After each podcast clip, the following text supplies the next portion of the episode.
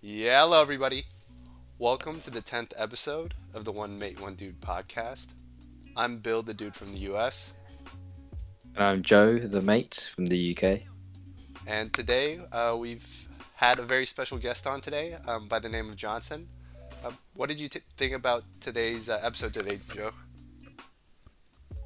Uh, honestly, really good one. Um, when I mean really good, it's it was deep and raw and insightful. Um, Johnson is is my brother. He's he's had some time to to come on today, and he's he's a race mechanic for race cars in the motorsport industry. He's had the experience in Formula One, uh, IMSA in America, IndyCar. So, you know, if your aspirations are, are to work in this sector, uh, definitely stick around because you know there's, there's some very juicy tips um, that will definitely be very useful. Uh, not just in motorsports, but a lot of universal, I guess, life experiences.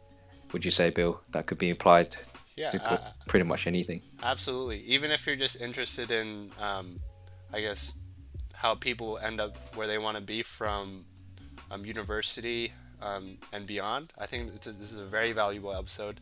Um, it is long, yes, it's probably our, our longest episode yet, but that's just because it's, as Joe mentioned, juicy and full of useful information. So make sure to check it out, and yeah, see you guys in the episode.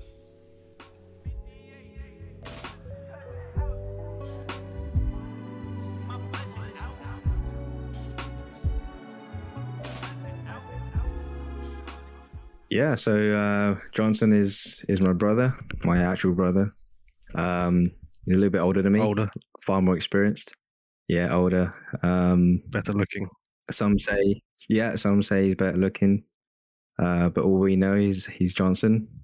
Um, You're lucky this is a podcast. He's in a very People can't see my face. Oh right, right, right. whatever. He, he's he's very humble as well. Um, but you know his his line of work is very interesting. Um, you know, a lot of people do do have a lot of interest in the world of motorsports. Um, so today we're we're just gonna go through his journey really, and hopefully uh, you can take some some nuggets of or gems of motorsport advice. Um, so Johnson, welcome aboard. Hey, thanks for having me. Yeah, so um, I've been listening to your podcast for a while, so it's nice to get invited finally. Finally, Yeah, no, 100%. that's good. Thanks for coming on, Johnson. Well, are, where are you currently located, Johnson? I'm currently in Vegas, uh, Las Vegas. Yeah, so moved here a year and a half ago. Actually, last year, April, April 2020. Moved here right in the pandemic. Um, During the thick of things. I think a lot of people are going through the same thing.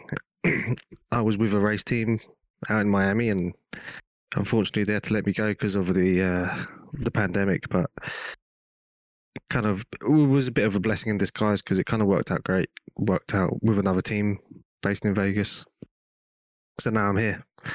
So, um, Mm. but yeah, no things things are good here. Um, Vegas is a is a is a pretty good place to live. To be honest, it's hot, but there's a lot lot to offer here, and it's not as crazy as people think. casinos. Yeah, like for people that have for people that haven't been to Vegas or have been to Vegas, they probably just think that the strip is just the only thing here in Vegas. But outside of the strip, there's actually a very peaceful community. hmm Yeah, well, that, that's You know, It's weird to see. That's weird to hear, isn't it? yeah. Not everything's peaceful. drunk and wild as it seems. Uh, that's Some Yeah. people are sober, believe it or not. yeah. That's, that's Yeah, I'm not. insane though. No, I mean living in Vegas is is is especially for me and Joe. We we, we both grew up in a small village in, in England. mhm. To to to say that we I live in Vegas is it's pretty crazy. You know, a lot of people back in England they, they can't really get their head around it. They think Vegas is a holiday destination, but for me it's home. So Right. it's it's interesting. But like I said the other day, it's, as much as it is quiet in Vegas, it is a fine line between staying home and relaxing and going out and not coming in till like four or five in the morning Right. if you really wanted to. Right. Well, that- that's it's pretty insane because like I think even Yeah, Americans would, would see Vegas or Miami as like those those uh those holiday spots, but you're out you're out here. yeah, yeah. Kind of nice to experience both sides. East Coast in Miami, and then Yeah. done the West Coast in Vegas. So two major cities that I've lived in for a year and a bit. So Mm. it's um, it's been a crazy two two and a half years actually. So No, for for sure. So what- it sure sounds like it. Oh, sorry, Joe. What was that? Yeah, I was just gonna cut straight to it and say, you know, what's in Vegas for you at the moment? What are you in the racing league at the moment? Um, tell us a quick, I guess, background of what brings you in Vegas. Um, I mean, we could s- uh, start from the beginning, so then people can can know from the where it's led me here. So I'm, I'm still in racing. So there's a, I'm, I'm I'm with a race team right now. Um, race We can team. unveil more details at the end. Keep it as a mystery. Yeah. Right. no, no, it's Okay. um, no, the racing. I'm I'm with um a team right now called um Scuderia Corsa, the Ferrari team, Mm. who races in GT, does does Ferrari Challenge as well. Um, it's quite quite nice. It's very different from what I'm used to. Usually, I'm I'm working in um open wheel format cars, so Formula Formula cars. Mm. Formula Two, Formula Three, Single seaters. um, that kind of stuff. Yeah, Mm. single seaters. And uh, last time I was working on a open wheel car was an Indy car in America, which is one of the reasons why why I moved here um, Mm. to to do IndyCar. So, um, but moving into GT cars, which is basically road cars, is is very um, different. There's a lot more stuff to it. Mm. Mm. And You say road cars, but they're still, you know, you know, quite high performance sports cars still, right? Yeah, they're still high So- performance sports cars. Yeah, Right.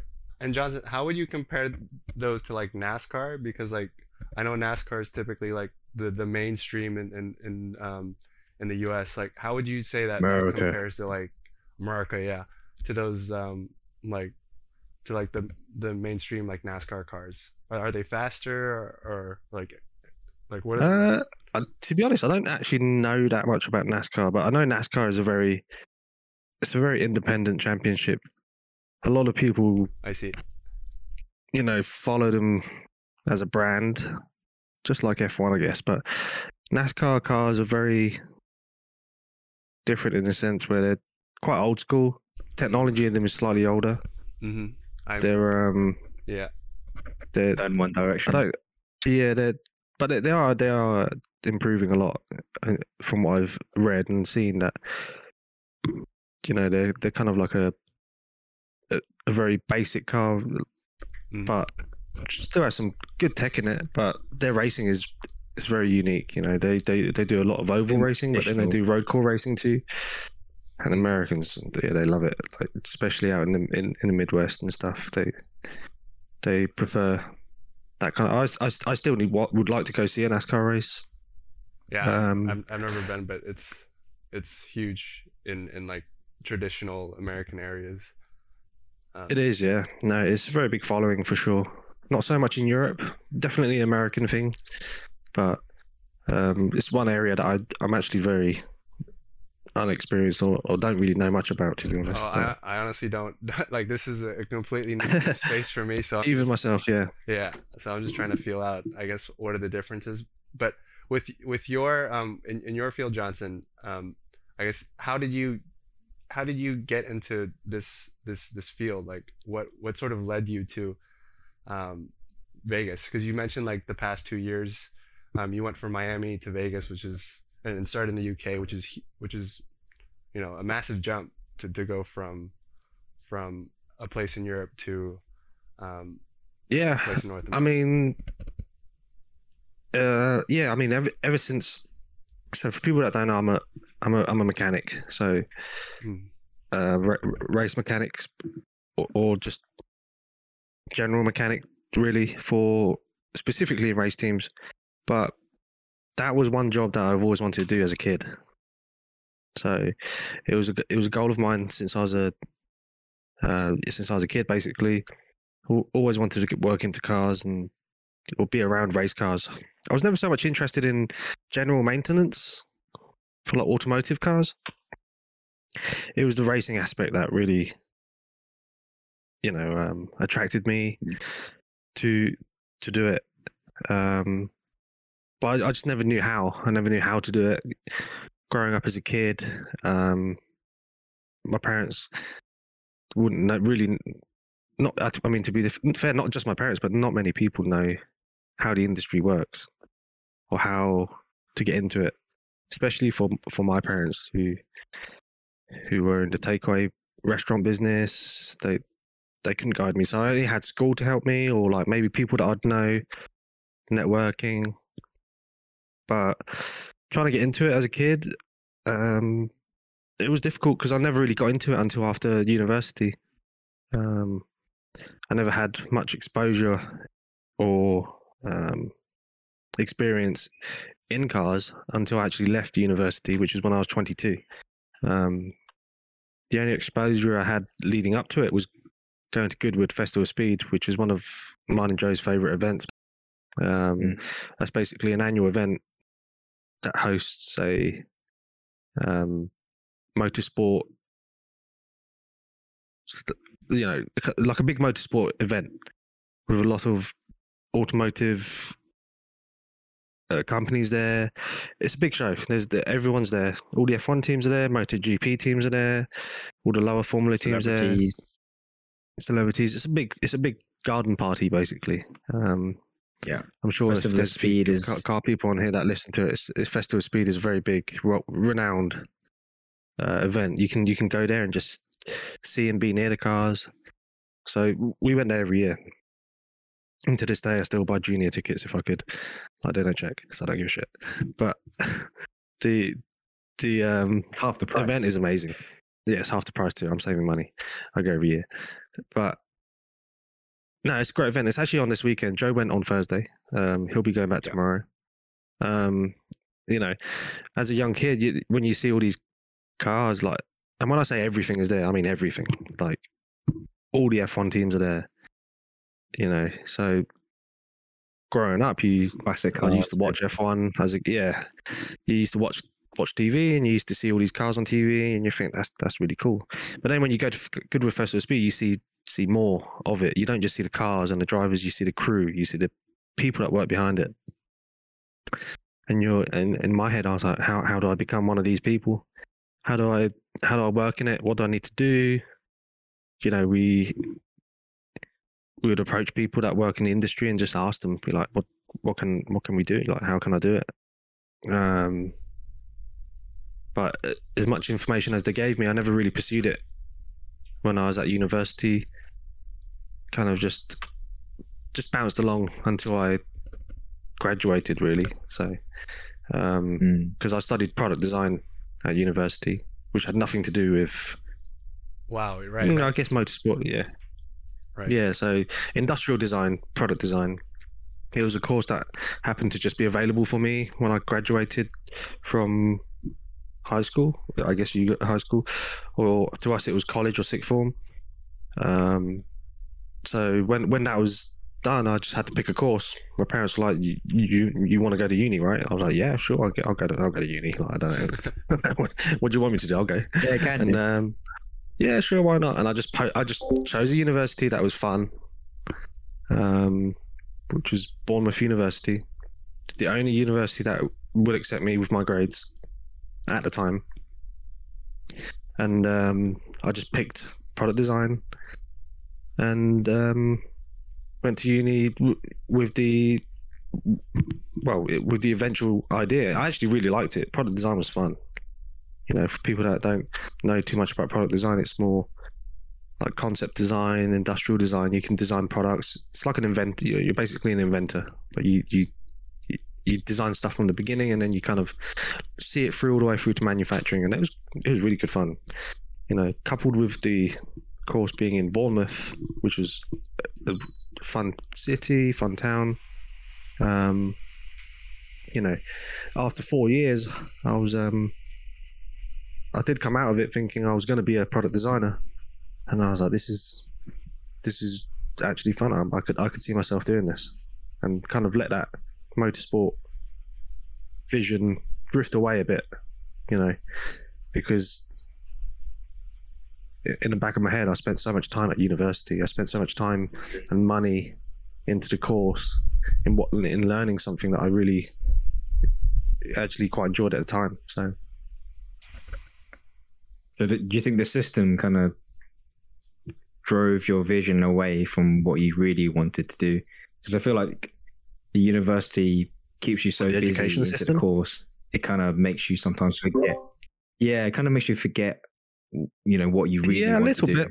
sometimes, right? Yeah, I mean, you know, this is something that I talk to you about sometimes quite a bit, Joe. Is that I find the education system um, is is a bubble. You, there's no, there's no, there's not much contact with the outside world or the reality of like or, or like contact with reality like the education system is is very um Safe. secluded in its own world. Yeah. you know it, it's what i've really learned during my final years of university is that to pass university you have to tick boxes and in, in order to to pass you know it doesn't matter how how good your idea is or like what you're doing. You just need to hit these marks. And if you don't hit those marks you're not going to get the piece of paper at the end of the year to get your grade to Mm. get your certificate to get to say that you're you know a graduate. And i found that out during my final year really um at uni when actually so i did when even when i was in my final year at uni I, I still did a motorsport project. Um i still tried to keep it in touch with what i really wanted to do Mm. um, for my final year project, I I designed a um a um hydration system for like racing car drivers. Mm. Um, I don't know if you remember, Joe. I think I showed you, but it was just so drivers can drink, rehydrate while they're driving. It was like built into the car, and they just it's nothing new. It's just um a new system, and um I remember designing it and getting feedback from companies and stuff, and having like I made the prototype. It's great. Like everything worked. It was like there was physically and theoretically nothing wrong with it. But I remember my my course leader. She was like a sixty year old woman, and she just couldn't get her fucking head around why drivers would need to drink while they're racing. And they're like, uh, Oh, so no. drivers they need to drink like. I'm like, yeah, they need to rehydrate. Like they, they, they're physical. Like, and she's like, oh, is there space in the car for the, like in this stuff? And I'm like, yeah, fucking like I know, I've done my research. Like I know the industry like pretty well. I know some cars like they already have the system, but you know not to the standard that This is an improvement. we was doing it. Yeah, this is a slight improvement. I'm trying to, you know, I'm trying to, you know, I'm trying to do the final year project here. Like just trying to improve certain things. Yeah, and, just and, you and down. sh- just couldn't get her head around it. She was just very like, oh, bro, you need Yeah. to do this. You need to make it like this. Like, can you do it like that?" I'm like, "Yeah, I could, but like in reality, this wouldn't work if I did do it like that." So that was one of the reasons why I found um, the education. And she said, she said it would never work. She said it would never work, and it, it would never be successful. And I kept doing it. I kept doing what I wanted and um yeah she but eventually um stilo the company stilo the helmet company actually took my design um and gave me a free helmet and Yeah, I remember that. yeah said pass partial yeah about so £1,000 partial design to us yeah it was Yeah. a good it was a good one of the biggest helmet companies because it, it worked with a helmet basically a crash helmet. So th- th- there'd be a drinks tube that goes into the helmet of the racing car drivers um so race car driver's helmet and then it'll be linked to a, a hydration system. And then but they they took the design and they gave me a free helmet out of it so i should have made them pay for my course but fuck it. Um There's but yeah, I passed. I, I, I just passed. Yeah, I passed, and the, my prototype was good. Everything worked. I still have it. I I think it's actually in that cupboard behind Joe. Um, it's in there somewhere. Um, So I don't know, like coming out of uni, um, I was I was a little bit bummed because I was like, the bubble was a little bit small. You know, I don't know how you guys feel. I've always said that the education system is a little bit, you know, Oh, 100%. they need to be in touch with reality for sure. 100%. I think even because I also went through the British school system, it is very um, it is very research heavy. Um, and a lot of the times research doesn't necessarily translate into what actually happens, which sort of Yeah, yeah, it yeah, that was actually my topic and for my final year project, um, sort of finding that that difference. Um, hmm but yeah, no, I I, I agree one hundred percent that well, once you get out into real into the real real world, it's, it's completely Mhm. completely different animal. Um, so for, for you, it Johnson, is. Yeah.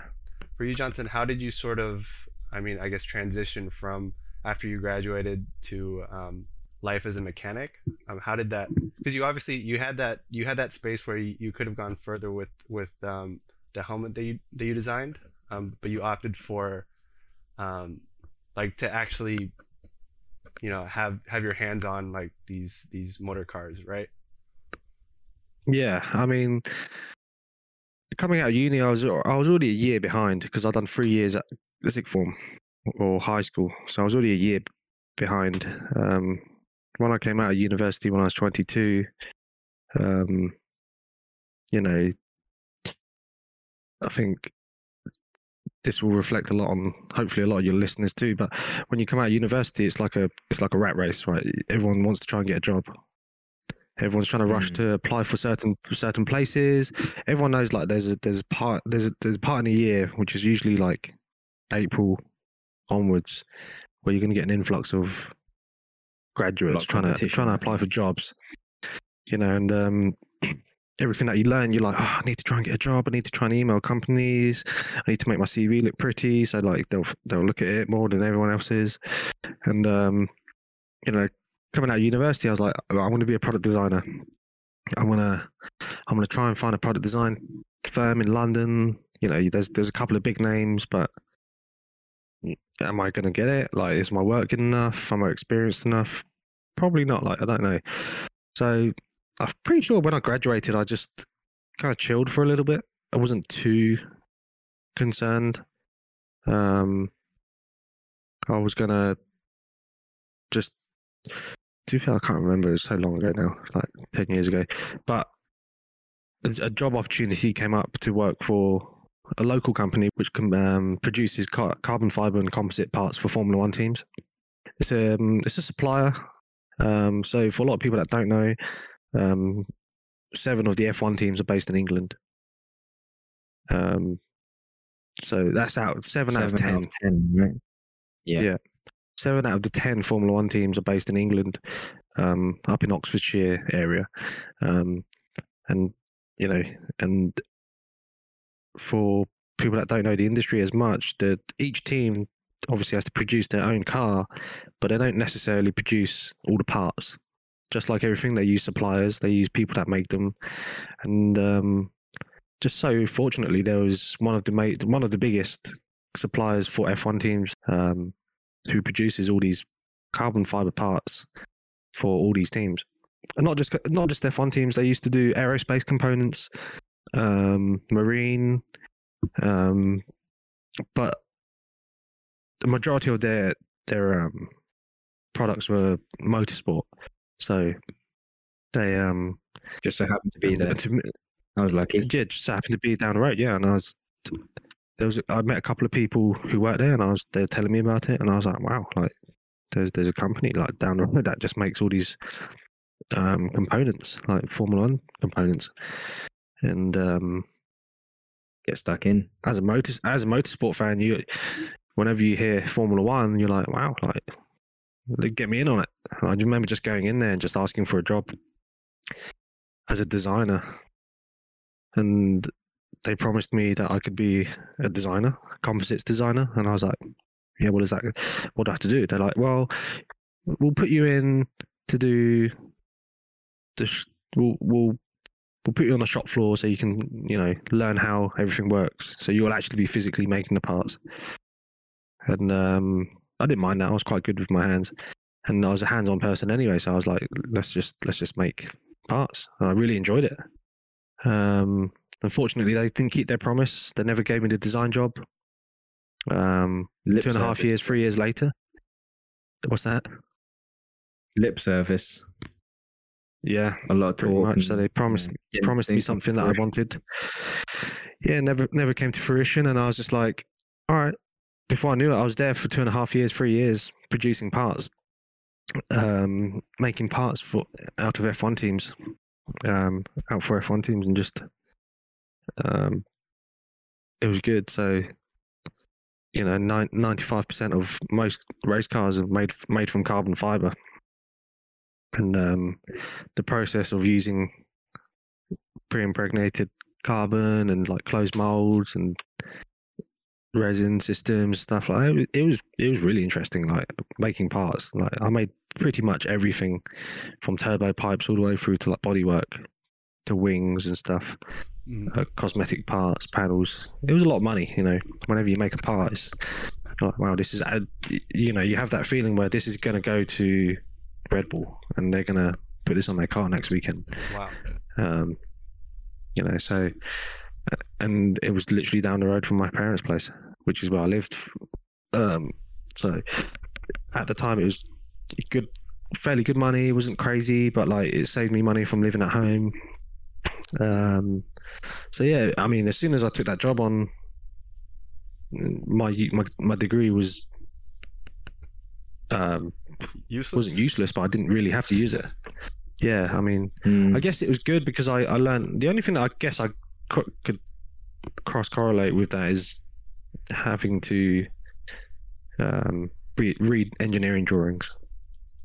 So like I used to work with a lot of drawings and engineering drawings, um, and how to just read engineered specific drawings, and that translated quite well coming over to an, a manufacturing service um, producing parts. So, and that worked out well.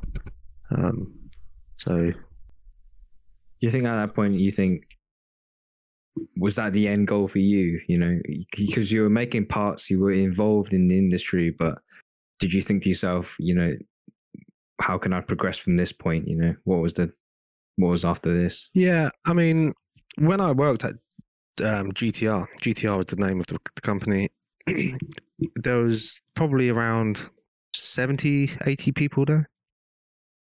Um, and we, we, we were all working technically we was all working in motorsport, but we just work we wasn't working for the team. You Right. know, we was just a subsidiary. You know.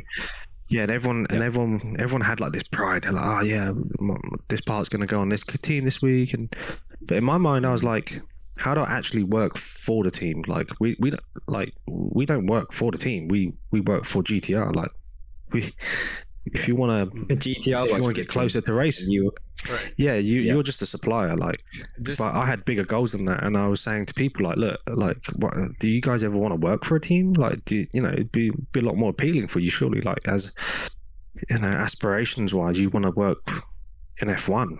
You know, we we technically already work for F one, and why why don't you want to carry on and and go further? But when you when you are in that environment, you you meet two groups of people. You meet the group, you meet one group of people that are comfortable and they don't give a shit where they work. They just want to live in a hometown and they just want to chill. And then you meet the other group of people which that that tell you that you can't do it. They tell you that it's unobtainable. Like you can, you'll never make it. You'll you'll never get to another team. Um, and Mm. they'll be like, oh, you're here forever. Like you're gonna be with, you're gonna be with us, you know. And so did they think f1 was like the impossible dream is that Um, what they I don't was think that they their were, mindset I don't think they F- thought it was F- F- impossible. They just, uh, you know, just because they didn't push for it, they just because they didn't push for it, Uh, they they never tried to help you. But the reason why they didn't push for it is because most of it didn't know how to. You know, so um, it's been a few times where like you say, oh, "I'm gonna I'm gonna apply for this job," and they'll be like, "Oh, "Good luck," but like no one no one really was genuinely happy for you to like move into a, a team or whatever. But you you have to try and forget about that and try to transition where you can and when you can. So after two and a half years, three years of being there, you know, you just have to try and expand your horizons. And um, as a um, as a laminator, which is what we were called, carbon laminators, which essentially was just laminating carbon. Um, an opportunity came up at Lotus Formula One team as a composites buyer. So as a buyer, you're the one that's at the team choosing which suppliers you want to produce your Right. parts for the team. So I'll be on the other side of the fence. Ah, okay. So, so as a buyer, you it's a desk job, but you're you're in control of who you send out the components to to get produced. For example, you could send them out to GTR. You can send them out to um, URT, which Joe knows about. You know, all these there's there's a handful of suppliers in the UK that can produce parts, carbon fiber parts, and as a composites buyer, you you can do that and produce um, work for these teams that that are out there, and um, a job came up for that um, back in 2015, I think, when I was there. So I'd done two and a half years, two three years, and then a a job came up, and um, I just applied and got the job. I remember telling my boss at GTR, I was like, because they actually tried to stop me leaving once, like for another team. Do you remember, Joe? I don't know if I told you. Yeah, they because they I was probably young. Uh, the, the stupid thing, like you, people think you come out and you'll you'll be you. People think you come out of university and you you can you can work for a company that will look after you. They'll do everything for you, but it's not the case. Like there's there's always going to be people that are always going to try to fuck you. It doesn't matter where you are. You, the only the only reason why companies hire people is so they can do the job, and as long as you do that job properly and they, and you're making the money, that some companies will just be like, you can stay in that position because like you're doing a good job, and and, and Yeah. we're not going to give you anything else. We're not going to put you in design. We're not going to do anything else. You know, you're you're good. you're, you're good there. You you can stay there. You're good there. Yeah, I mean that GTR, like it was a great company back then, but like they, it was time to move on for me, and the the only reason why I left was just to expand myself. It wasn't because I hated the company or anything. It's just to expand, and I I got the Mm. opportunity to work for for for them as a composites buyer. I remember telling my boss, and I was Yeah. like, I'm going to go to Lotus F1, and I'm going to be a buyer. And he was like, his eyes just lit up, and he was like, "What? As in, like, you're going to be the one in control of like if we get the parts or not? Like, you're going to you, you're going to be buying the parts?" And and I'll be like, "Yeah." And I'm like, "Yeah, I got I got the job. Like, I went for an interview yesterday. I'm I'm leaving." And they're like, "Okay, well, make sure you um make sure you keep sending us work." And I'm like, "We'll see." you, you still you still keep We'll in see. touch? Do you still keep in touch with them, or how, how is it? Uh, not so much. No, sometimes I go back in there just to say hello, but like, I just remember it was. It, I think they were very surprised that I, I actually landed that job. Um, and at the same time, they were, they were quite surprised that, you know, they. I think they wished they maybe treated me a little bit better. But business is business, you know. The the clients were already locked in with Lotus. Um, so it wasn't like I could go in there and just be like, you know what, I ain't gonna give this team no, no no jobs. Like I'm just gonna carry on. But we we kept a professional, you know, relationship going, and they actually helped us out a lot. And and in a sense, it actually helped out a lot because I, I was already familiar with with the team, with the with GTR, what they could provide, when they could give us. So it made my job as a buyer a lot easier to because we could expect what they could do. Um, so I joined. I joined Lotus F1. So you've Um, made it. I actually joined. made it into made it into yeah, to, in my mind, I was like, yeah, I'm, I'm in F1 now. Like, I can do whatever I want. But it's not the case man's at all. You know. I, I moved into Lotus F1 uh, you know, teams go come and go. So Lotus F1 was on the brink of bankruptcy, and they were losing money. They they had no money back then. They were very um, underfunded. They were so it was a bit of a risk for me to come and to join a new team with no money. You know, I got there on my first day, and everyone was like, "I didn't even know they're hiring people," and I was like, "Yeah." I was Who's like, I'm guy? the new guy. They're like, "All right," and, and, I, and I remember the first paycheck. Like, I, none, none of us got our first paycheck like for a few weeks, and I was like, "This is this is."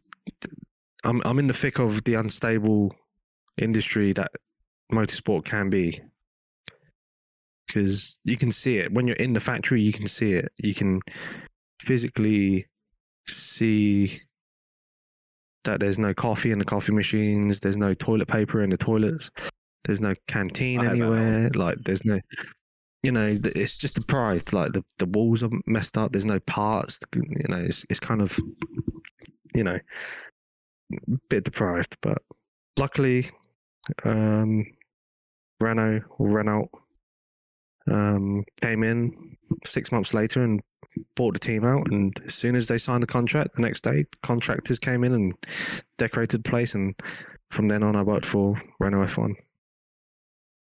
Put some toilet paper in. Toilet. Yeah, that was that was a nice addition to the team.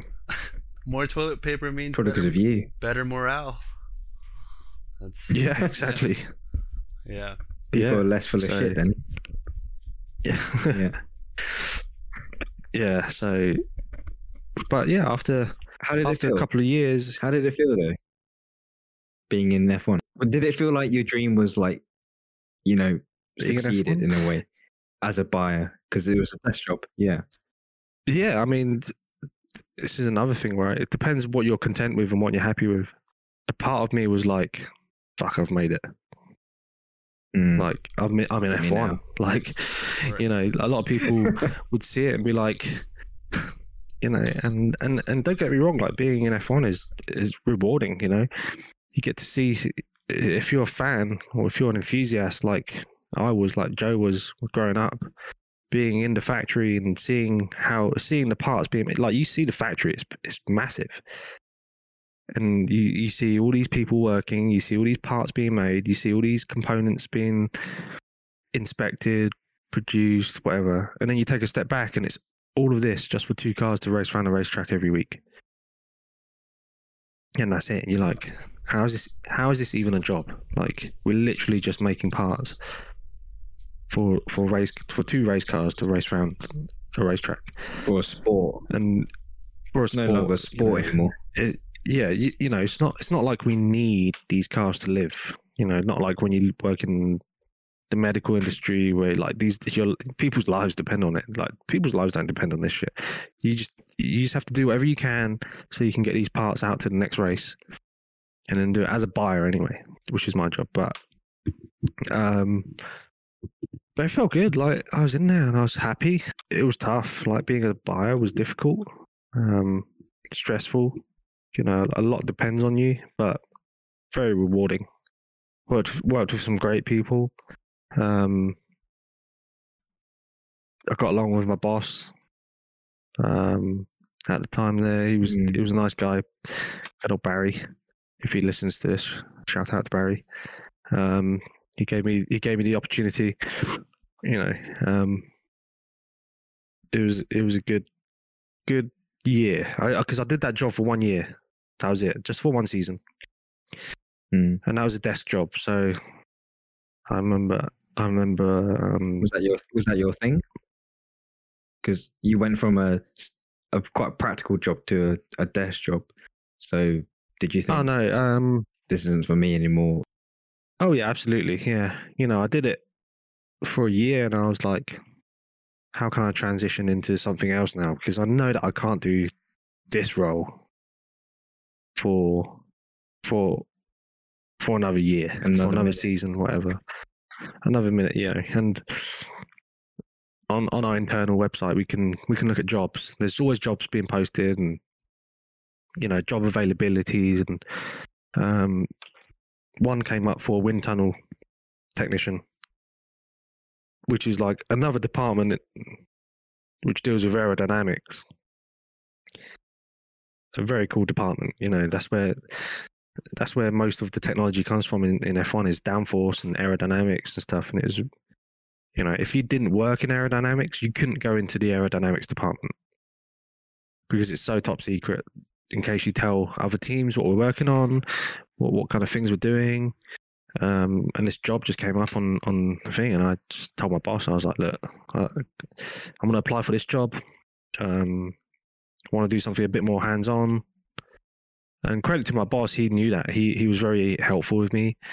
He was he was asking different departments, gearbox department, sub assembly department, um, if they're jobs for me, just just transfer. Yeah, he was it was great. Very grateful for him for always doing that for me.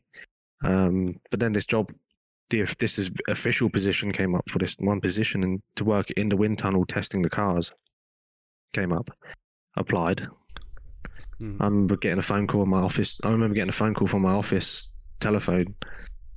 I always get phone calls anyway, so it's like I picked it up. Hello. and The manager man. from the wind tunnel was like, "All right, is this Johnson?" I was like, "Yeah."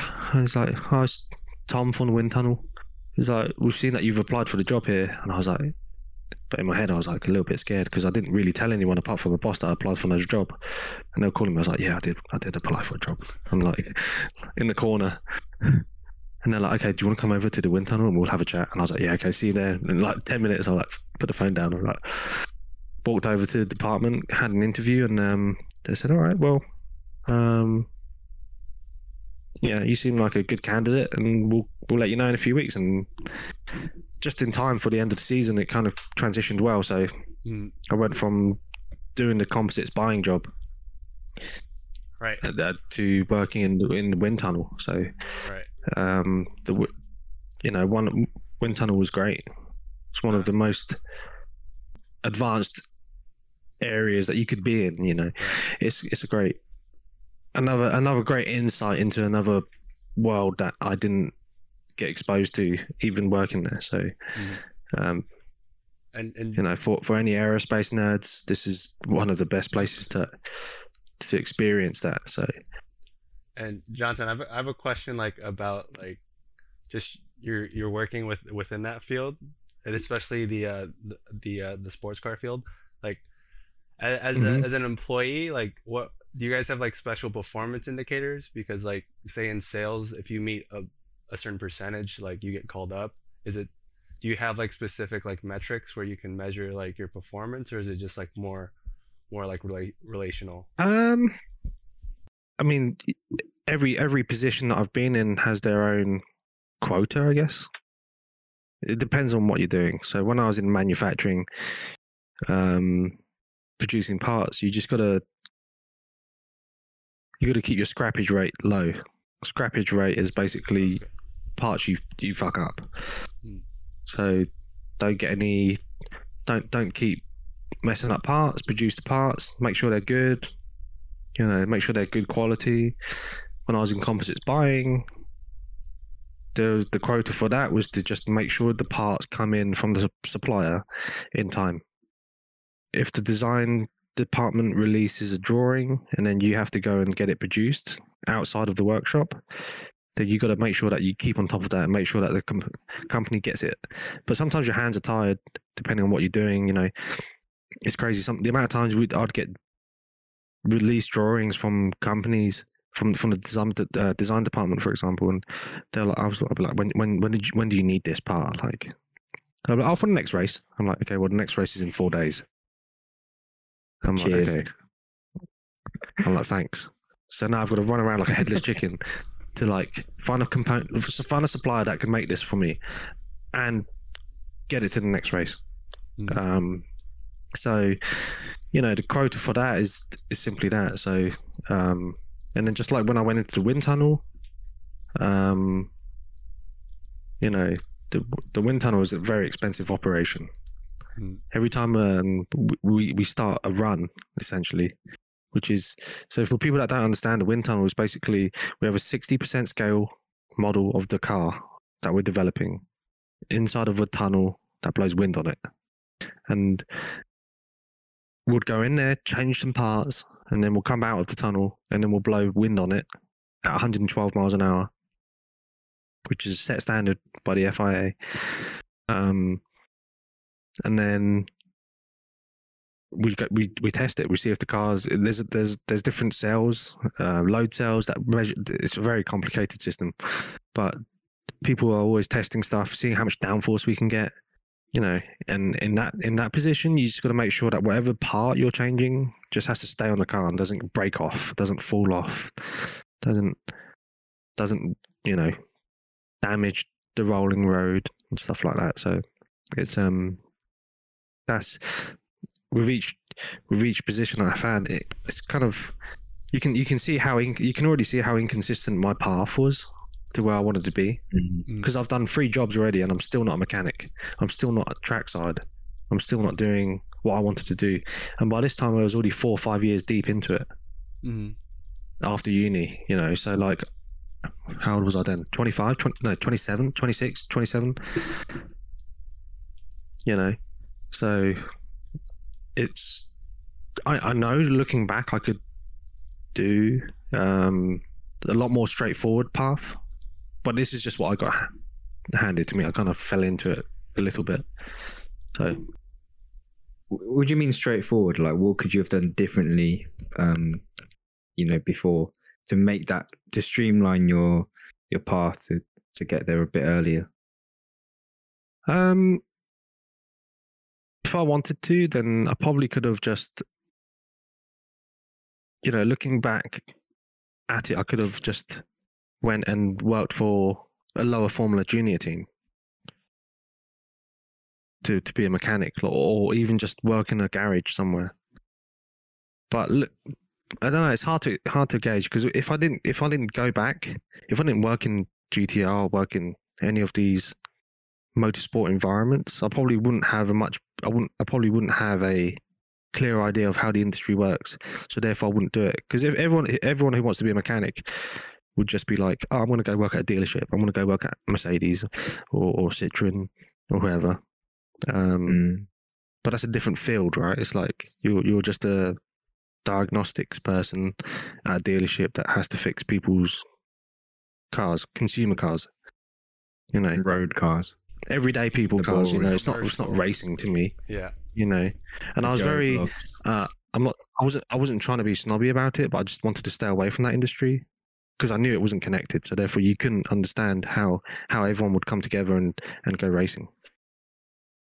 But I was also very salty because I remember I applied for a job at Citroen to wash cars, and they never gave it to me. Yeah. Wor- worked out. Worked out know. in the end, huh? I was like, I remember I was like 16. And I was, I don't know how, no, I had my driving license. I was 18.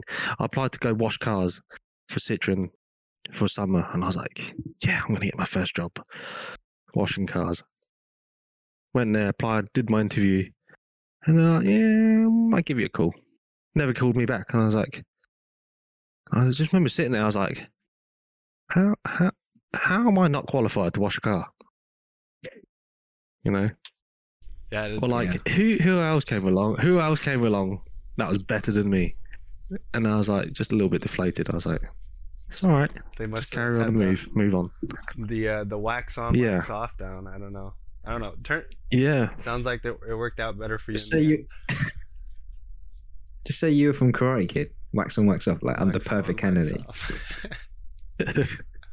right. yeah, it just never worked out. But Uh, but no, I'm I'm kidding. They they, they probably just had a different candidate. They probably wanted someone younger. You know, I was 18, so it probably wasn't ideal. You know, Hmm. you Pay you more. try not to take these things personal personally, but it's just it's just ironic, you know, back then that I couldn't I couldn't even wash a car, but now I work on a lot of these different cars. But Mhm. um, but you know, when I when I was working in the wind tunnel, because every job that I think it's very important for young people to know that every job that you are in, the next opportunity or the position that comes along doesn't come to you directly. You have to you have to constantly be on your feet to just actively self find you know, self promote yourself and and always be active to to search for the next step. Mm. Se- Search for the next goal or whatever you want to do. You know, you you you, you and I could just sit at a desk job every day and just walk in nine to five every day, but n- nothing comes to you. No, nothing ever comes to you. Right. All all the jobs that I've done leading up to here has always been me approaching people, approaching teams, approaching other people to try and get other jobs Chase. you know so I'm chasing it yeah you always got to chase it so i think the biggest the biggest um turnaround point for me was when i was in the wind tunnel and i was working and my shifts would be very weird. They'll be like because the wind tunnel works 24 7 it's always going. And it would be me and then there'd be two other guys who'd work in different shifts. So mine would be mine would generally be 6 a.m to 2 p.m and then after 2 p.m. I'd be done. I'd, I'd go home, I'd eat, and it'd be like 3 p.m. and I'd be bored, so I'd sleep because 3 That's a p.m. is probably a little bit too early to start drinking, and then I'd go, I'd go out. Actually, is it? No, I think of it. I started drinking at 5 a.m. this morning, but it's okay. um, you know, so you know, back then, my my shift was 6 a.m. till 2 p.m. and I was like, after 2 p.m. I was done. I was like, but I was bored. I was like, what what can I do? So I used to go over to the other side of the building and I used to go and ask uh, the car build department, which would basically be the department that would put together the car or like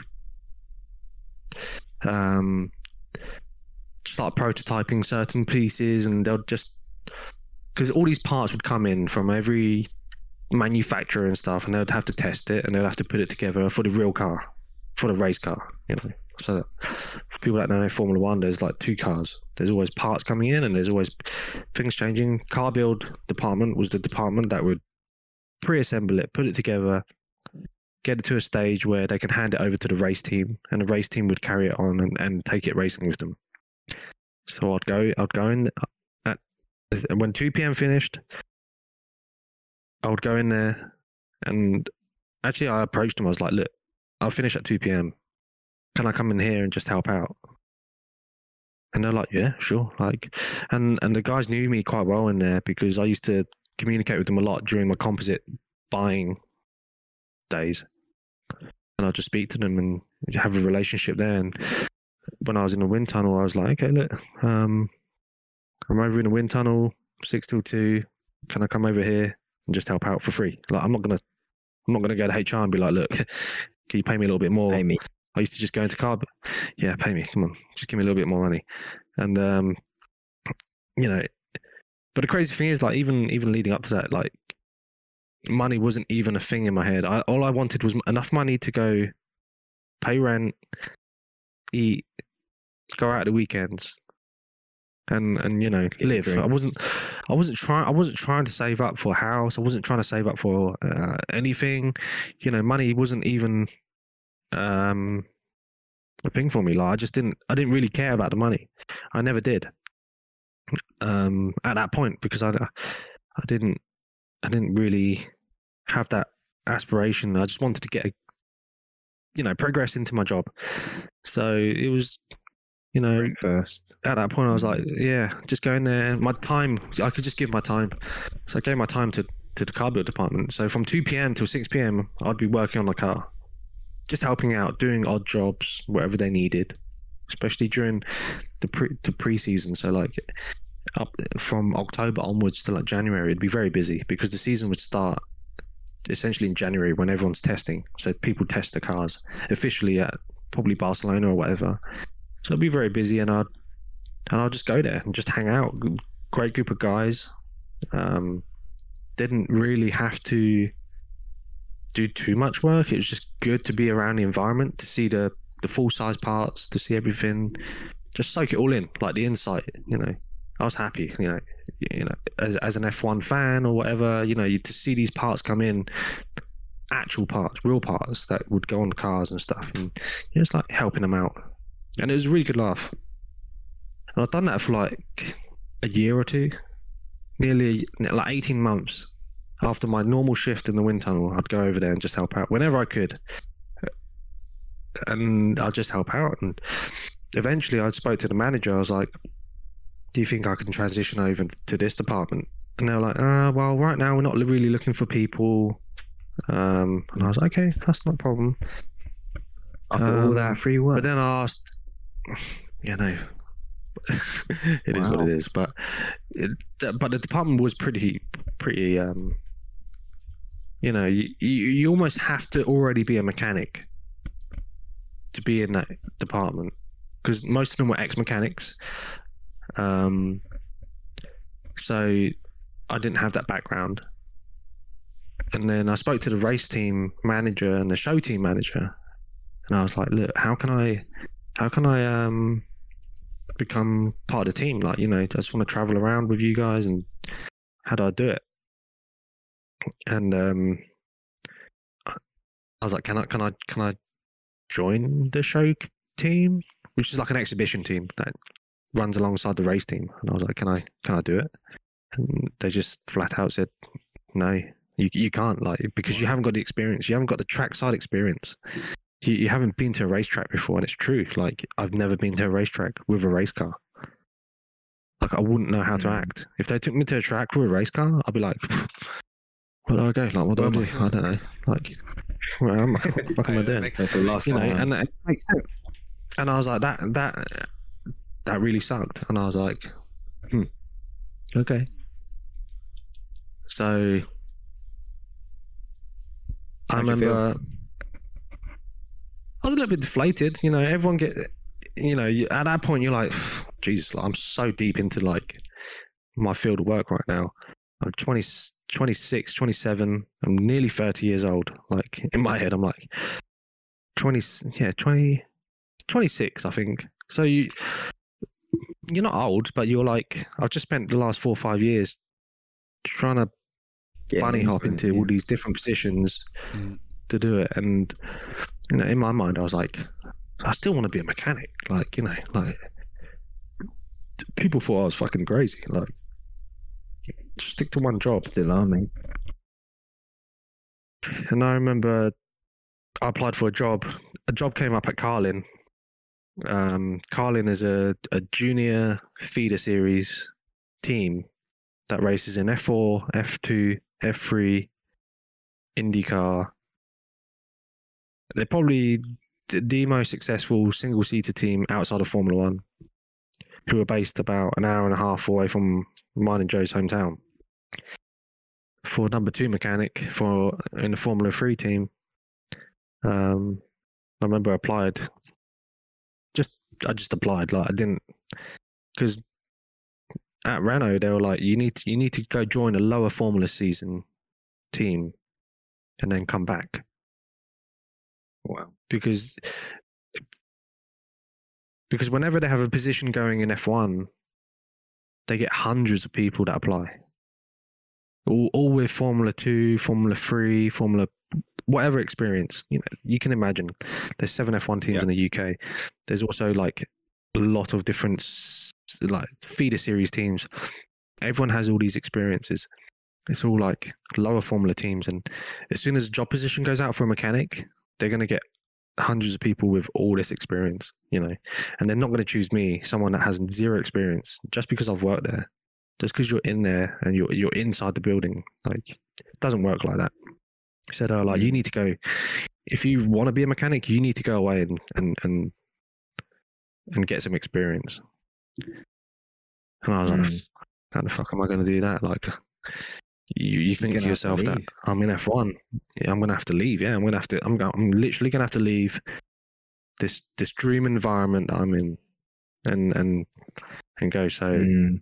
the job came up at Carlin as a number so two shit, mechanic and former. Yeah, I mean, so shit because you spent so long to try and get closer to F1 just to be told that you have to leave and get the experience and then come back, you know? Like it took you so long yeah. to try and I mean, but the reality of it hit me because the reality of it hit me because I, I would speak to other mechanics at the team, and I'd be like, and you'd pick their brains, you know. And this is the important thing of like networking. You should always like just you know pick people's brains. Just ask them how how did they do? Where did they come from? And I'd speak to the guys that had worked there, and I'd be like, oh, so you know, what did you work in? And these kids are like 24 years old, 23 years old, and they've already got five years of experience underneath their belt working in Formula Two, Formula Three, and I'm and I'm 26, like with zero experience trackside, and you're like, I can understand how this is what I'm up against. Mm. You know, I'm never going to be able to beat a younger, cheaper guy with way more experience than I have. More experience. You know, so Mm. My hands were a little bit tied. I was just like, oh god, like for this young gun over here who's just joined a team with like all this experience. And the crazy thing is, I didn't know anything about the car. Like, you know, I'll be honest, like I didn't know anything. Like as much as I understood aerodynamics, parts, components, whatever. Like, you, if if the manager told me to put together a pedal box, I'd be like, I fucking, I, I don't know, I can't, I can't do it. Like, I don't know what you're talking about. Yeah, where is the pedal box? yeah, know, where is it? Yeah, Yeah. you know, like or like put together like this assembly. I was like, okay, if you give me a drawing, I'll do it. But like, there's people that would know it like instantly. Like they'll tell you like where it is, and um, you know that sucked. So, but I applied for a job at a lower Formula season, lower lower Formula team, Carlin, who who who me and Joe know very well. They're very reputable. They put on a lot of F1 drivers on the grid today. You know, and I just applied. And I remember I was in San Diego and I got a phone call from um, Mark Owen, who's one of the the top engineers there. And he just called me and he was like, Oh, can you um do you want to come in for an interview? Like we see like you've got some experience in motorsport, like we're looking for a number two mechanic in Formula Three. Um and I was like, Yeah, sure. He was like, Can you come in tomorrow? And I was like, uh currently in uh, San Diego, just like chilling. So like, can I come in like when I come back next week? And he was like, oh, must be nice. And I was like, yeah, it is. But like, and he was like, okay, well, we need someone like pretty quick. So if you can make it next week, then come. If not, then that's fine. And I was like, oh. He was like, he, I could tell that he needed me there. And I was like to, Mhm. to discuss stuff. And I literally, this was at my beginning of my holiday, and I was like, oh god, like. And I applied like four months ago, maybe. So to get a phone call four months later, and I was like, and I'm in the wrong, I'm, I'm in the wrong part of the country. I couldn't like even do it. Like, so he said, just call me when you're back. And I was like, okay. And I remember like I landed back in England like a week later, and I just said to him, I, as soon as I landed, I called him, and I was like, "Hi- it's Johnson. Um, are you going to be at the workshop today? He goes, yeah, sure. He goes, and he was like, are you back? I was like, yeah, I've literally just landed. Like, can I come and see you? He was like, yeah, sure. And I drove from the airport to Carlin, and he was like, so you just landed? I was like, yeah. He's like, are you jet lagged? Like, yeah, I'm pretty jet lagged, but like, I'll, I'll come and see you. And he was like, oh, great, okay. Well, he gave me an interview, and it's like, well, we're looking for like a number two mechanic, blah blah. You know, and I, I was in the chair. I was, I was falling asleep. I was like, f- so tired from traveling. And he was like, "Can you start? Like, when can like, if you could start, when could you start?" And he was like, he was like, "We need someone like in a month because we're going testing in Italy." So th- I remember this was like February, so this was March, whatever. And I was, I was like, ah, "Oh shit!" And because I worked in aerodynamics, so if you work in aerodynamics in Formula One, your notice period is six months to a year because they think that you're going to go to another team and share information. Huh. Oh, that's that's interesting. And mine was six months. Some So my notice period was six months, right? So the day I hand in my notice period, I have to wait another six months Mm. to leave. And I was like, this ain't gonna fucking work. Like, I need to leave now. And I remember going back and I said to my boss, I was like, can I look, I found a job. It's not in Formula One. It's in Formula Three. It's in mechanics. Completely different field. No one even knows. I ain't gonna be able to tell shit because I don't know shit about aerodynamics. Like, I'm not gonna be able to just conjure up a, a new design and share it with another team. Can you um can you let me go? You know, like so I can work for Carlin beginning of the season, perfect. And it was like, no. Wow. And I was like, this sucks. And I was, I was like, what do you mean? Like they're like, no, like rules, rules, rules. Like you, you can't go, you can't leave. So I ended up I had to, I had to talk to a few people at Renault. And, you know, it ended up going to the top. Just made my case. I was like, look, I've always wanted to be a mechanic. Like this is my goal. I'm going to be in Formula Three. I'm working with Carlin, who who they know, blah blah. And then they let me go. They're like, yeah, it's fine. Okay, well, you can leave in a month. Let's do a month. It was close. And I spoke to my old team. I spoke to my, my new team, Carlin, and they're like, they're like, yeah, okay, well, it's going to be close, but your first day is going to be at the airport and you're flying straight to Italy. Mhm. Shit. Like, it wasn't even at their workshop. It, I remember turning up, and yeah, I remember. I remember I had to take essentially it was a step back, and I had to take a pay cut, and I had to move back home to my parents' place.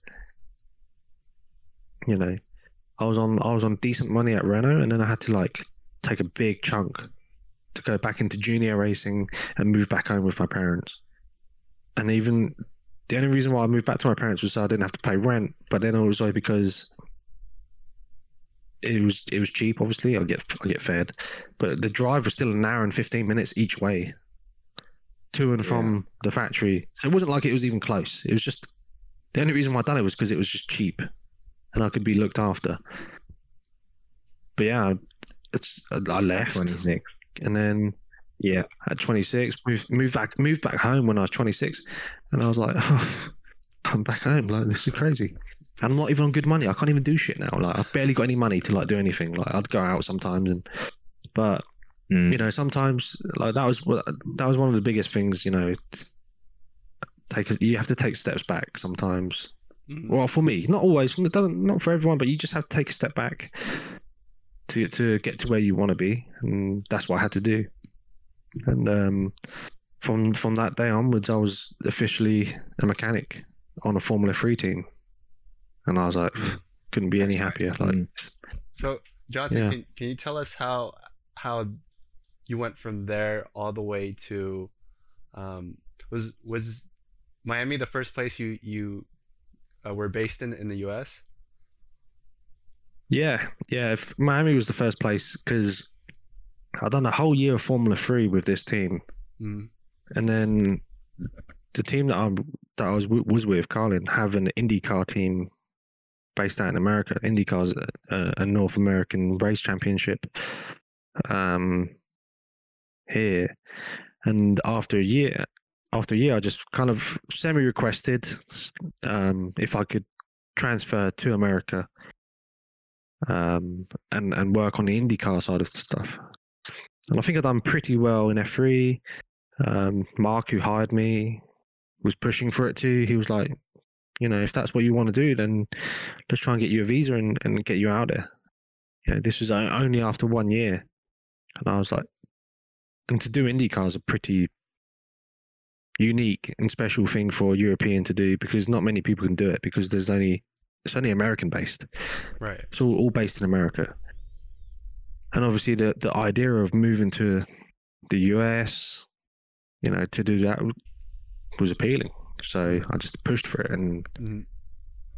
I remember, I remember, The American dream. I remember when the season finished. Yeah, I remember when I finished the season and when was it? I remember it was the day before my birthday. The lady came up to me and was like, uh, "We've just processed your visa, so you're gonna have an interview in a few weeks. Um, Merry Christmas." And I was like, "Fuck!" Like, all right, Sweet. sweet. And the the thing is, like, I didn't even know. I I remember telling them I wanted to do it, but like, there was never any confirmation that I was going to go or do anything. And the lady just came up to me and was like, "Yeah, we we started your visa process. Um, so um, after Christmas, just come in and we'll start going through some paperwork." And um, yeah, go from there. And then actually took a little bit longer because I moved out to I moved to Miami in April 2019. So from from Christmas to April, the visa application was very easy and quick. But it was literally like, here's your visa. Now go out and go do it. And my first race was the Indy 500, which is insane. Like that's the biggest race in the world. Like in terms of crowd numbers, there's like 350,000 people. And I went to the workshop, prepped the cars, did everything. First time I've ever seen an Indy car before. And then they went out and they said, okay, you, your first race is going to be an Indy car um, in, in the Indy 500. I was like, all right, sweet. That, that's It's incredible. crazy. And uh, how was how was the transition from um, F three and F one to to to the uh, Indy 500? The Indy 500, I mean, straight away, the race, like, the championship is very different. But an F3 car and an Indy, Indy car is very similar because they're actually made by the same company, the cars. It's a company called Dallara. It's an Italian company. Mhm. It's just a different chassis, but like the fundamentals are very similar. You know, you get you get your chassis, you get your engine, and you get your gearbox, but then you have everything hanging off of the corners. So it's made by Dallara, so it's very simple. If you've worked on a Formula Three car made by Dallara, you can work on an Indy car relatively easily. Um, that that is it. same with Formula Two, Formula Two, Formula Three, IndyCar, even some LMP cars are made by Dallara, so it kind of all transitions very well. It doesn't. It's not too crazy. hmm And how how is sorry this is getting a little bit away from from the professional field, but I want to know about your transition uh, to the U.S. fr- from the U.K. Like, how did you? What did you think of it when you first sort of got got settled settled in? Like, aside from aside from work. I mean, I I went to America in 2015 just for fun, Mhm. and I loved it ever since. Ever since I was a kid. I think Joe's Joe knows this. Like ever since I was a kid, I've, I've actually always wanted to move to America. Um, so it's either one of those two. It's either move to America or like work in work in motorsport. And so to do both of those things Wow. and be in it is is um is rewarding. You know, I, to, to to say that I've I've completed two of my biggest goals. Um, you know, it makes me feel pretty happy that that I'm here doing it. But transition uh, transitioning to America, um, it was different. You know, because I moved to Miami knowing that I've never been to Miami. So I literally had two suitcases and I moved straight there via Hong Kong. So I moved, I went to Hong Kong first and then I went from Hong Kong to, to America. But it's completely different culture, very different place. Um, yeah, I mean, England, it, it, England is so reserved compared to America what? you know it's it's it, you know everything in america is you know bigger is better um everyone's confident. Everyone's loud. Everyone's like flamboyant. Hmm Whereas in england everyone's kind of chilled you know? Like everyone's minding their own business. Like don't fucking talk to me unless I talk to you. Like Right. you know here like especially especially where, where i was in florida. You know, you go out and you you'd speak you you go for a drink, but you'd end up speaking to like different people. Everyone was very nice. Everyone was friendly. Like there was nothing wrong with that, but you, everyone was more outgoing. Everyone was a bit more happier, I guess. I don't know. Maybe it was just the sun, or maybe just Floridians. Because fuck me, Floridians are like the weirdest people I've ever met, but they're also the nicest people I've met. Oh yeah. You know. So it was um it was it was a good transition. It was humid, you know, going from England to Florida was humid, but it was um it was a great experience. Like America has always been somewhere that I wanted to experience. So to to live in it, and I've only been here two and a half years, so it's not that long. It feels like I've only been here like eight months, hmm and I'm still learning stuff. I'm still trying to adapt to the lifestyle. There's still a lot of things that throw me off that I don't understand. Mm. But like But taxes, America, taxes. like What's that? Gotta fill out your own form, me. Taxes. You still gotta fill out your own form. In You guys America, should. right? Yeah, you, you do. You gotta file your own taxes. Yeah, there- um, yeah. I mean, as much as I love America, it's um, it, it's the most advanced backwards country I've been to. Oh, I, I know. It's it's definitely it's definitely not a perfect place, but, You know. but it is a it is a, a place. No, it's it's not. No, it's not. Um, I mean, if you can filter out that kind of stuff and then move on, but like, no, I I I, I really like it here. Yeah, I mean, there's there's good and bad things about it. You know, I miss Europe. Mhm, I miss a lot of things about Europe too. But mhm. transitioning over, um, yeah, especially moving to a new country. Like for anyone that moves to a new country, it's going to take a little bit of time to to try and settle into somewhere. You know, it took took me a while to get a social security number. It took me a while to get a bank account. Start building credit. Start doing that. You, you, you know, you're, you're basically a new person. Right. You know, Wow. So so you have an SSN. That means like you you're you're here. Like you're not just visiting. You are here.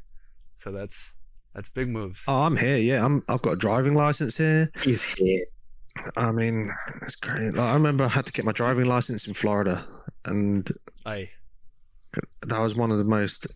This basically told told me what Florida is like. I remember going to the DMV, booked my driving license, and I did my driving test. And the driving test took me five minutes, and it was in the car park.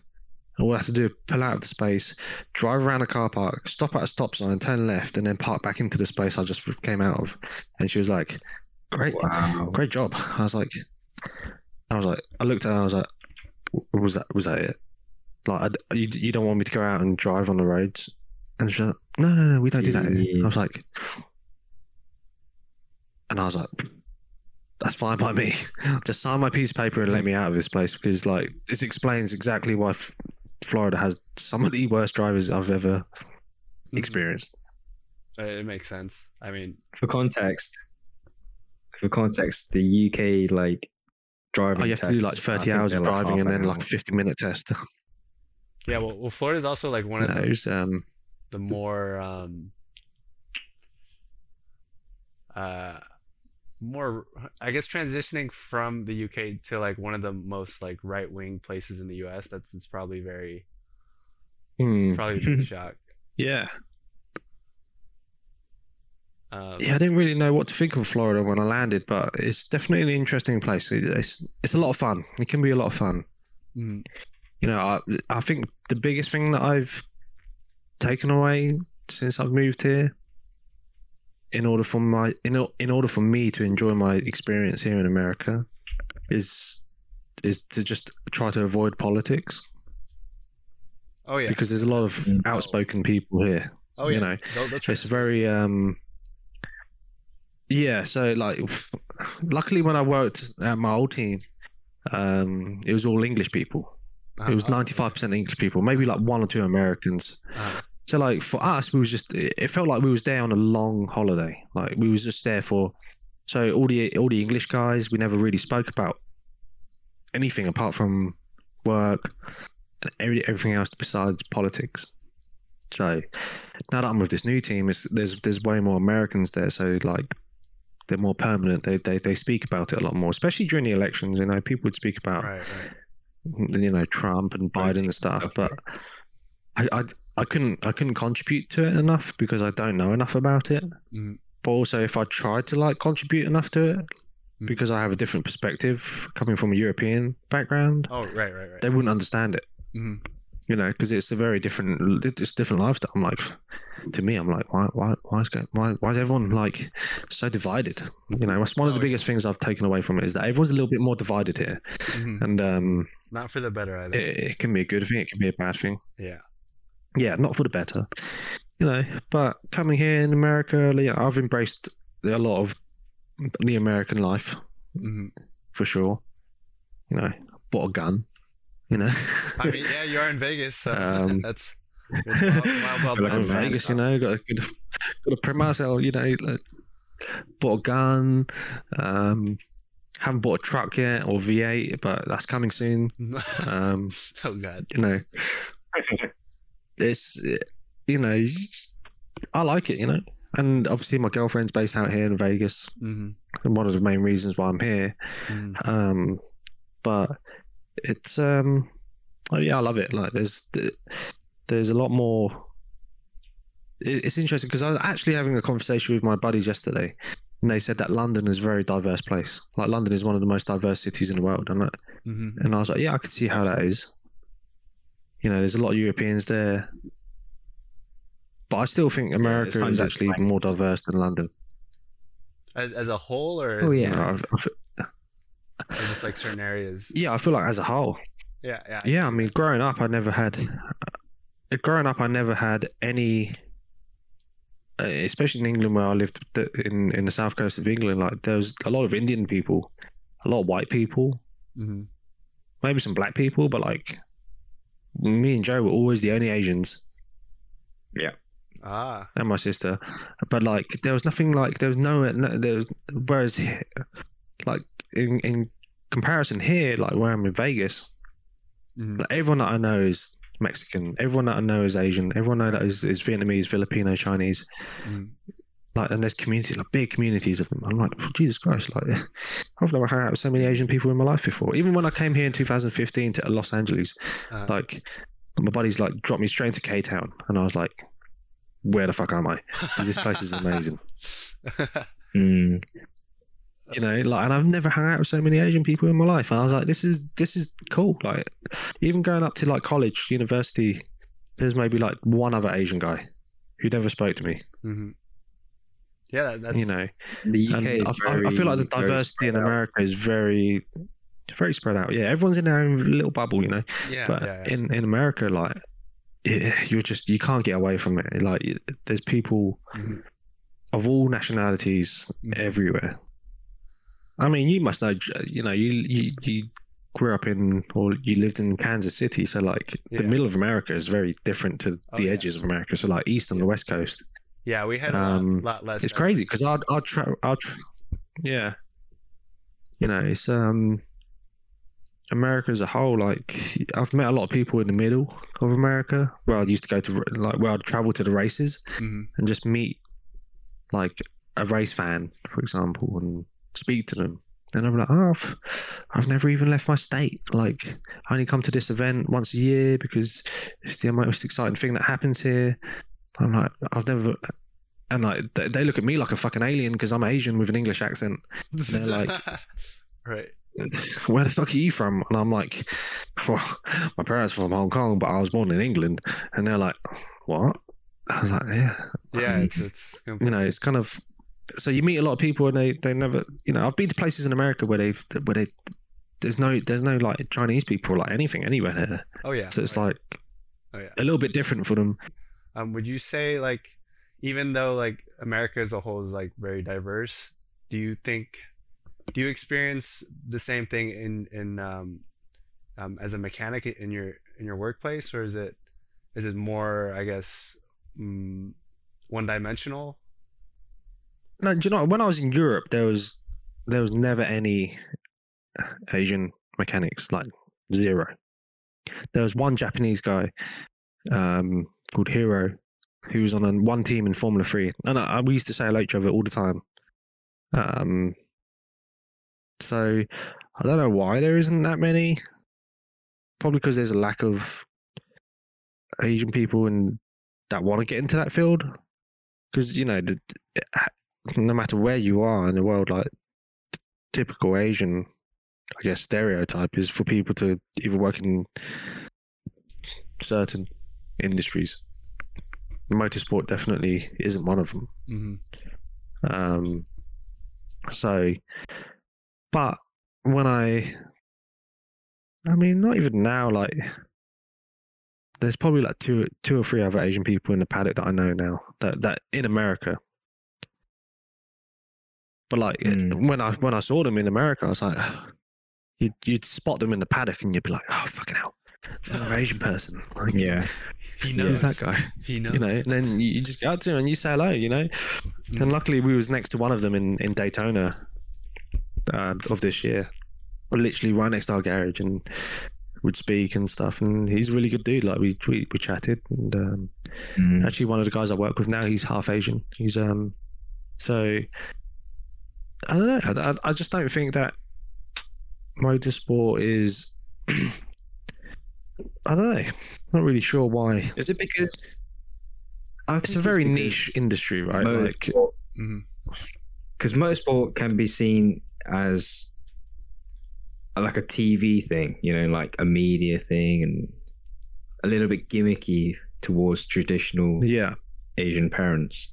Like they might not see that industry as lucrative as accounting, medicine, finance, and it, yeah, like you say, it's also Yeah. quite niche. Do you think that's that's partly partly a big reason? yeah. I think it's definitely because it's niche. Like, not many people, not many people want to work in it or know how to work in it. I certainly Mm. didn't know how to work in it until my early twenties. Um, I feel like the people that do work in it have family that already work in it or have access to the industry a lot easier than most people.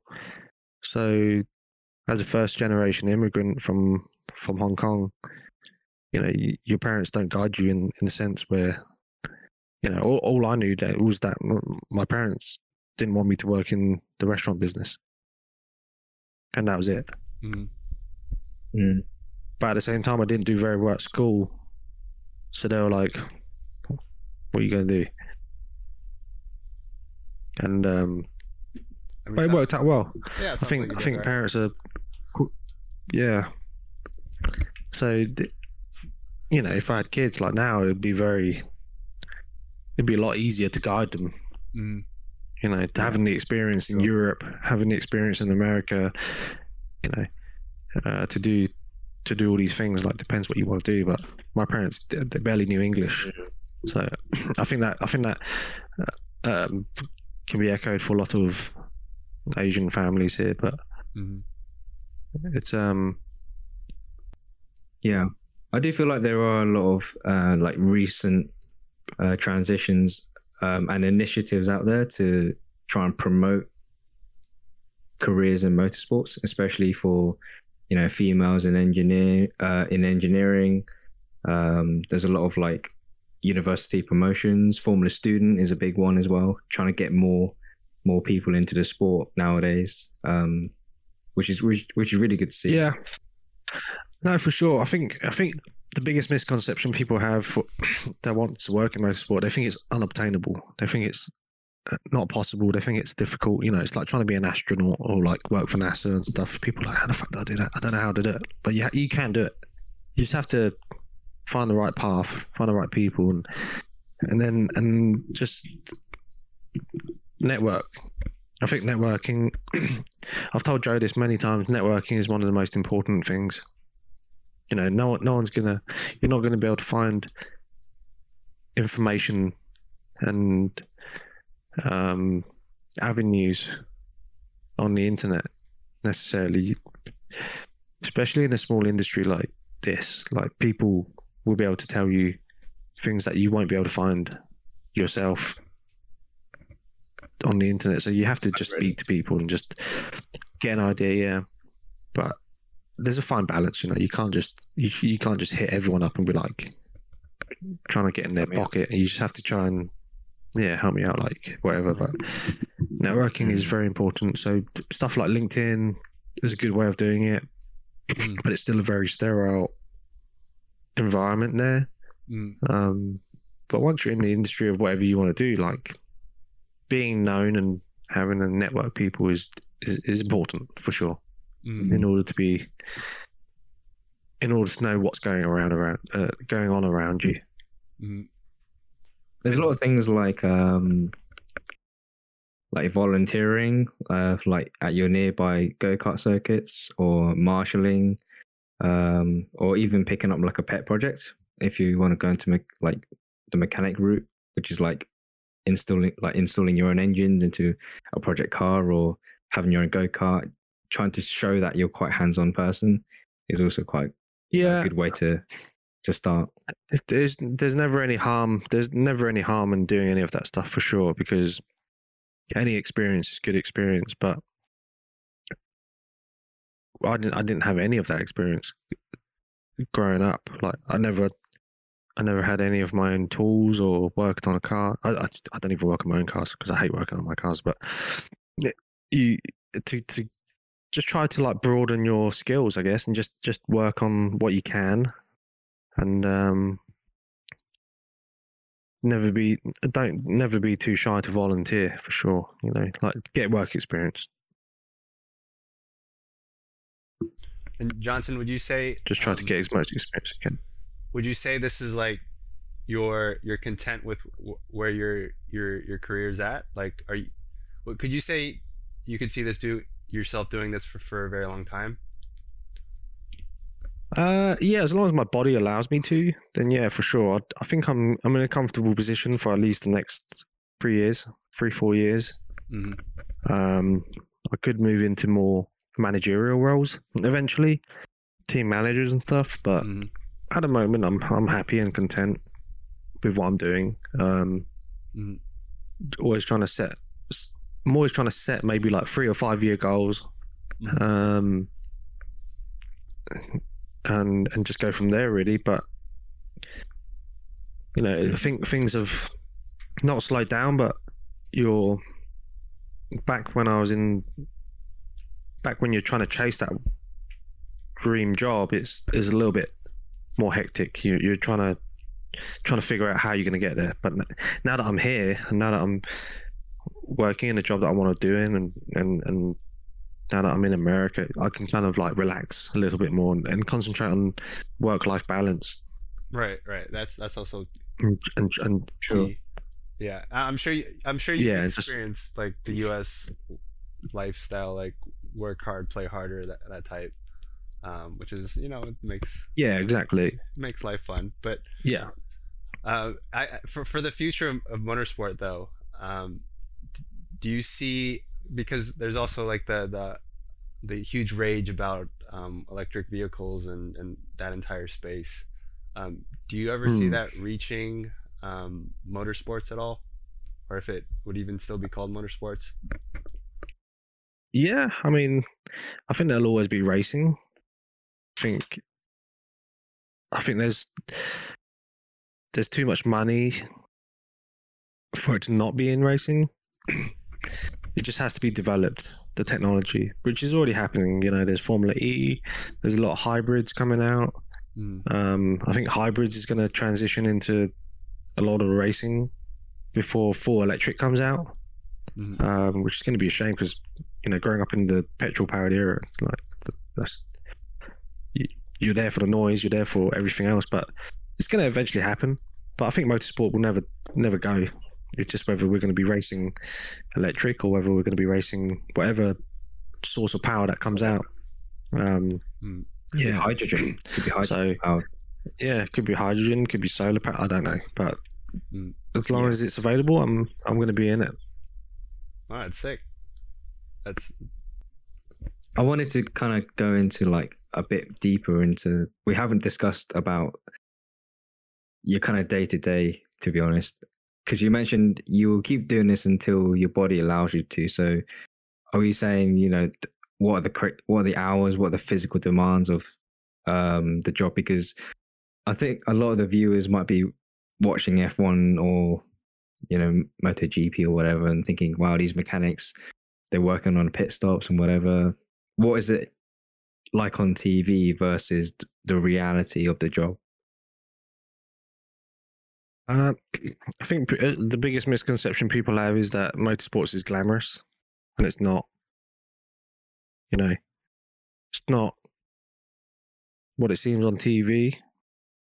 Celebrities, champagne, you know, Smiles. crazy locations and stuff. You know, that's that's generally um, in F1, but a lot of people get the misconception that F1 is, you know, glamorous, but in a way it is because you get to go to all these countries, nice cities and stuff. But the hours, the hours are grueling. Like, let's just take F1 for example. You're you're away for over 180 to 200 days a year from from where you live at home. Not many people get to spend much time at home. You're always traveling, but it's it's similar in in every championship. It comes in waves. You have a quiet period when you're back at the workshop. You don't really do much. You just kind of prep the cars, get everything going. You don't really have to do anything too crazy. If you, you know, you just got to maintain everything, change your parts out, do do all your general maintenance maintenances. The the hard work um, can be at the track, but that's because it's long hours due to the schedule. You know, you'll arrive at the track on a weekday, on maybe a Wednesday, Thursday, sometimes Tuesday. You have practice Wednesday, Thursday, Friday. Then you have the qualifying for Saturday and Sunday, but they're all like twelve-hour days, sometimes longer, not including crashes. And if you crash, you know it can it can be even more tough. And you're on your feet all day. You know, you're eating track food, which is never usually healthy. Usually like burgers and stuff. Um, so it can be it's tough, like especially if you're in a hot country as well. Um, you know, behind the scenes, you're prepping the car. You know, all, all all people see on TV is the driver gets in the car and then they drive off and they race and that's it. So the prep work is behind the scenes. Not many people see or do understand that or, or see it as much. Because at the end of the day, you're you're working in a sport, so does that come with a lot of like emotional side of things? Because there can only be one winner sometimes, right? Especially for endurance Yeah. races, if you prep the car for days and weeks preparing, just just to have a failure. Oh yeah, absolutely. How does that feel? You know, Yeah, I mean. Um, you obviously always want your car to do well because it's competitive. There's, there's competition in there too. Like, You, you, and your crew and your car. You always want to win. That's that's what you're in it for. You know, as long as the car doesn't break down or like the wheel doesn't fall off, you know you've done your job. Um, so yeah, there's there's there's tough times sometimes, but sometimes you just have to take a step back and be like, this is racing. So if something does go wrong or like something that was out of your control or someone crashes into you you you can't take it too too too much you know you just got to kind of let it let it roll and just be like this is what it is pack up and go home Mm. Well, just wrapping up here, Johnson. Um, just since you obviously you're one of those rare people who not only were able to accomplish one of your life lifelong dreams and goals, but two of them. Um, so just coming from that, um, as a for for somebody that would want to sort of go your route, uh, what would what would be, be your advice for, for them and and um, like just what would you what would your advice be for someone who would want to sort of take take the same approach as you? Or just accomplishing any goals in life? Um i think you just need to be proactive i think. A lot of people get too comfortable and they don't necessarily search for where they want to go it's it's hard because I feel like I had a lot of good luck too. Um, there's always uh, Mm. an element of luck involved, but you, create your own. I can't remember who said it. But like, but yeah, a lot of people. Yeah, you, you do in a way. Yeah, I think I can't remember who said it. I think it was on Joe Rogan podcast. But luck is like opportunity meets something else. I can't remember what it is, timing or something. I can't remember one of them. You create your own luck. Opportunity means preparation. Preparation. Preparation, yeah, I think so. Yeah. Yeah. something like that. So as long as you're prepared during the opportunity, you just got you just got to take leaps and bounds. But you, it's hard because firstly you need to know what you want to do, and then secondly you need to know where to. But not many people always know where to go or how to go do it, and that's the beauty of it. You have to go try and find it. You have to go and try and find how to do it. Approach the people that are in the industry you know if if you want to be um i don't know if you want to do a specific job reach out to those people that are already in that field and ask them you're not going to ask your butcher if you want to be a you know a race car driver A vegan. so you need to just a vegan. speak to someone that yeah yeah exactly so you need to you need to ask the, you need to ask the right people and and speak to the right people and and just ask them questions you know they never be too afraid to ask Yeah. or approach How anyone can how can our how can our listeners who are looking into this field reach you? What's the best way to network with you? Who's someone who's who's been there, been there, done that, and they want to ask you some questions, Johnson? How can we reach? yeah, out I you? mean, it just uh, they can just reach me out on Instagram, I guess. Uh, just message me on there, or just or, or LinkedIn. Um, can you put description? what is your Yeah, yeah, handle? We'll we'll, def- we'll definitely add that in. yeah, the I'll description my- We'll tag you. yeah, I mean, yeah, just tag me in there, um, and just feel free to reach out. I mean, I'm not, I'm always willing to help whoever wants to do it, For sure. even if it's not in motorsport, you know, because I, I think I'm one of those few people that actually ended up on a very, very different path to begin with, and ended up where I wanted to be. So, Mm. kind of, kind of worked out well. And I, I truly think that if if I can do it, then anyone else can. For sure. And Johnson, just want to thank you for your time today. Um, you provided tons of insights, a lot, way more than I ever thought um, that I, I could gain out of something, um, especially in motorsports here. But J- Johnson, just want to thank you again for your time. Um, as for No, you're welcome. yeah, no, th- thanks for doing. it. Oh, maybe we'll we'll catch you on ano- another episode um, again in the future. Um, but for now, just for Yeah, let me know. Absolutely, absolutely. Um, for our for our listeners, um, if you guys watch motorsports, uh, make sure to keep an eye out for Johnson out on the track here. Um, and if you guys have any questions or concerns for us, definitely feel free to email us at one mate one dude at outlook.com or shoot us a message message on IG. That's at one mate um, dot one dude. Yeah, that's at one Yep. mate dot one dude. Um, and then yeah, Joe, any any closing remarks? Uh, great episode. A lot of insights uh, from Johnson.